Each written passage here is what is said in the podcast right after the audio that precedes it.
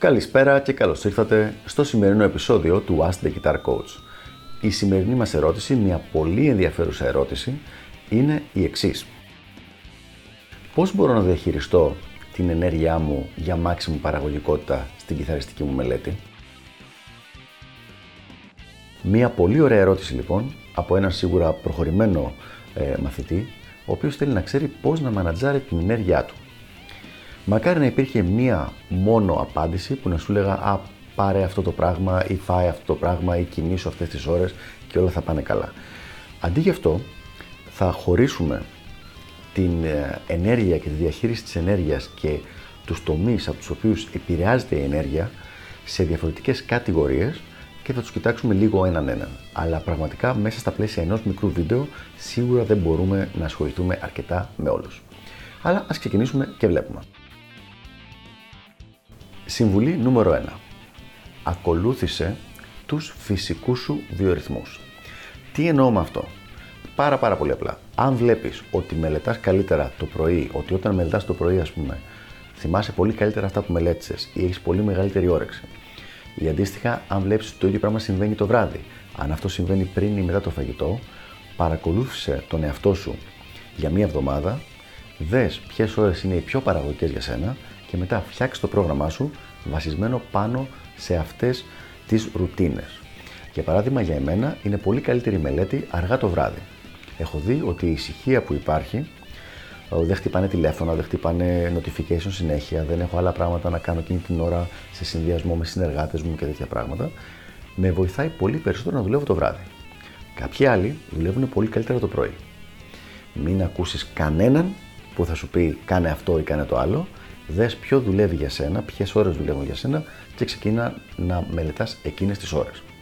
Ήδη και μόνο από αυτό θα υπάρξει μεγάλη διαφορά στην ολική βελτίωσή σου σε επίπεδο ενός χρόνου. Νούμερο 2. Πρέπει να διαχειριστείς την ξεκούρασή σου. Δυστυχώς δεν είναι εφικτό σε μόνιμη βάση να κοιμάσαι 3 ώρα, 4 ώρα και 5 ώρα και να μπορείς να κρατάς και να μελετάς και να βελτιώνεσαι σε ένα μουσικό όργανο. Ο λόγος που συμβαίνει αυτό το πράγμα είναι πάρα πολύ απλός όλη η βελτίωση αυτή γίνεται μέσα στον ανθρώπινο εγκέφαλο. Ο ανθρώπινος εγκέφαλος για να μπορέσει να μάθει καινούργια πράγματα και να απορροφήσει καινούργια πληροφορία και να την κάνει κτήμα του, χρειάζεται να μπαίνει αρκετές φορές σε διαδικασία βαθύ ύπνου, δηλαδή deep sleep και με αυτόν τον τρόπο εκρίνεται μη ελλήνη. Είναι μια αρκετά περίεργη διαδικασία, δεν είναι ο σκοπός μας να την εξηγήσουμε τώρα, πάντως χρειάζεται να μπορείς να μπεις σε βαθύ ύπνο. Πραγματικά ένα από τα καλύτερα πράγματα που μπορείς να κάνεις είναι να σιγουρεύεσαι ότι όταν νιστάζεις θα κοιμάσαι και θα έχεις αρκετό ύπνο και αυτό θα σε βοηθήσει πολύ στο μανατζάρισμα της ενέργειάς σου και στο να μελετάς περισσότερο αλλά και στο να παίρνεις μεγαλύτερη βελτίωση από τη μελέτη που έκανες. Νούμερο 3. Μανατζάρισμα του στρες. Εδώ για το συγκεκριμένο θέμα έχουν γραφτεί εκατοντάδες αν όχι χιλιάδες τόμοι. Αυτό που θα σου λέω εγώ σε πολύ απλό επίπεδο θα ήταν να διαβάσεις του Ρόμπερ Σαπόλσκι το Why Zebras Don't Get Ulcers. Γιατί οι ζεύρες δεν παθαίνουν έλκη. Ο Ρόμπερτ Σαπόλσκι είναι ένας πάρα πολύ γνωστός από τους μεγαλύτερους, από τα μεγαθύρια της εξελικτικής ανθρωπολογίας και πραγματικά έχει γράψει ένα βιβλίο για το στρες το οποίο είναι απίστευτο και θεωρώ ότι είναι το πρώτο πράγμα που θα έπρεπε να διαβάσει κάποιος για να μάθει να μανατζάρει αυτό το, αυτό το πράγμα, αυτό τον ε, σιωπηλό δολοφόνο ε, που κατατρέχει τις ζωές μας. Αυτή τη στιγμή το στρες σου μειώνει την αποτελεσματικότητά σου σε πολύ μεγάλο βαθμό. Αν μπορέσεις να βρεις τρόπους να μειωθεί το στρες στη ζωή σου, θα αυξηθεί η πρόοδό σου με μεγάλα άλματα. Ο καλύτερος τρόπος να κάνω τον παραλληλισμό θα είναι σαν να πατάς συγχρόνως τον γκάζι στο αυτοκίνητο και το φρένο. Όπου το στρες είναι το φρένο φυσικά. Αν λοιπόν καταφέρεις να το μειώσεις, μειώσεις το πόσο φρένο πατάς, ακόμα και αν δεν πέσεις στο 0, μειωθεί, σίγουρα θα μπορέσει να υπάρχει πολύ μεγάλη βελτίωση. Και πάμε τώρα στο νούμερο 4, το οποίο είναι η διατροφή.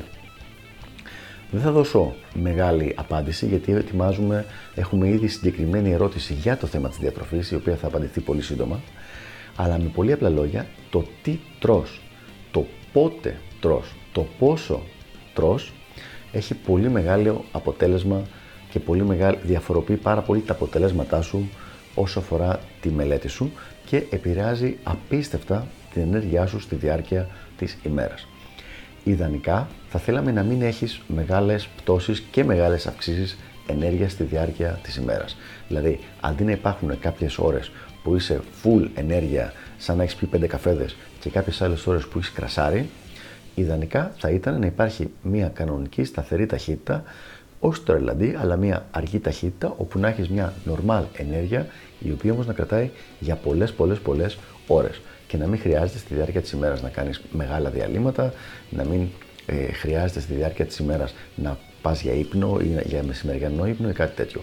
Όχι ότι είναι κακό αυτό ή ότι υπάρχει κάποιο πρόβλημα είτε με το μεσημεριανό ύπνο, τη σχέστα, είτε με τα διάφορα naps 15-20 λεπτών, δηλαδή το να παίζει για ύπνο για λίγη ώρα.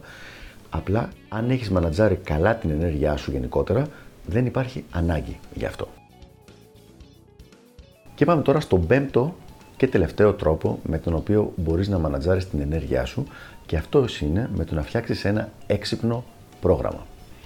Έχουμε αναφερθεί σε άλλα βίντεο για την ε, χρησιμότητα του Pomodoro, όπου να έχεις δηλαδή ένα timer που κατεβάζει, είναι, δουλεύει για 20, 15, 20, 25 λεπτά και κάθε φορά που τελειώνει αυτός ο χρόνος, εσύ κάνεις ένα πεντάλεπτο διάλειμμα και μετά ξαναξεκινάς. Η φυσική ροή, ενεργειακή ροή του ανθρώπινου σώματος δουλεύει περίπου ως εξής. Με 90 λεπτά δουλειάς σε maximum productivity και μετά 20 λεπτά με μισή ώρα διάλειμμα. Όσο λοιπόν εσύ μπορείς να ακολουθήσεις αυτό χοντρικά το, τον τρόπο, είσαι ok. Για παράδειγμα, αν εσύ πεις ότι μελετάς 4-4,5 ώρες την ημέρα, ο τρόπος τον οποίο θα διαχειριζόσουν αυτό, αυτή τη μελέτη θα ήταν με το να κάνεις 3 90 λεπτά sessions στη διάρκεια της ημέρας. Δηλαδή, 90 λεπτά διάλειμμα. Μετά 90 λεπτά πάλι διάλειμμα μισή ώρα και μετά πάλι 90 λεπτά και πάλι ε, διάλειμμα μισή ώρα.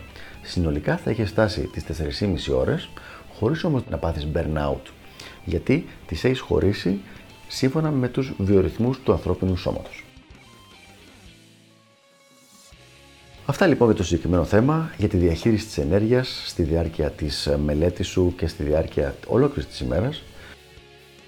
Δεσμεύομαι ότι θα κάνουμε και άλλα βίντεο για το συγκεκριμένο θέμα και για το κάθε παρακλάδι χωριστά, αλλά θεωρώ ότι ήταν μια αρκετά καλή έτσι, συνολική ε, ανάλυση εξήγηση του θέματος. Ελπίζω πάντως να βοήθησα και τα λέμε στο επόμενο επεισόδιο του Ask the Guitar Coach. Γεια χαρά!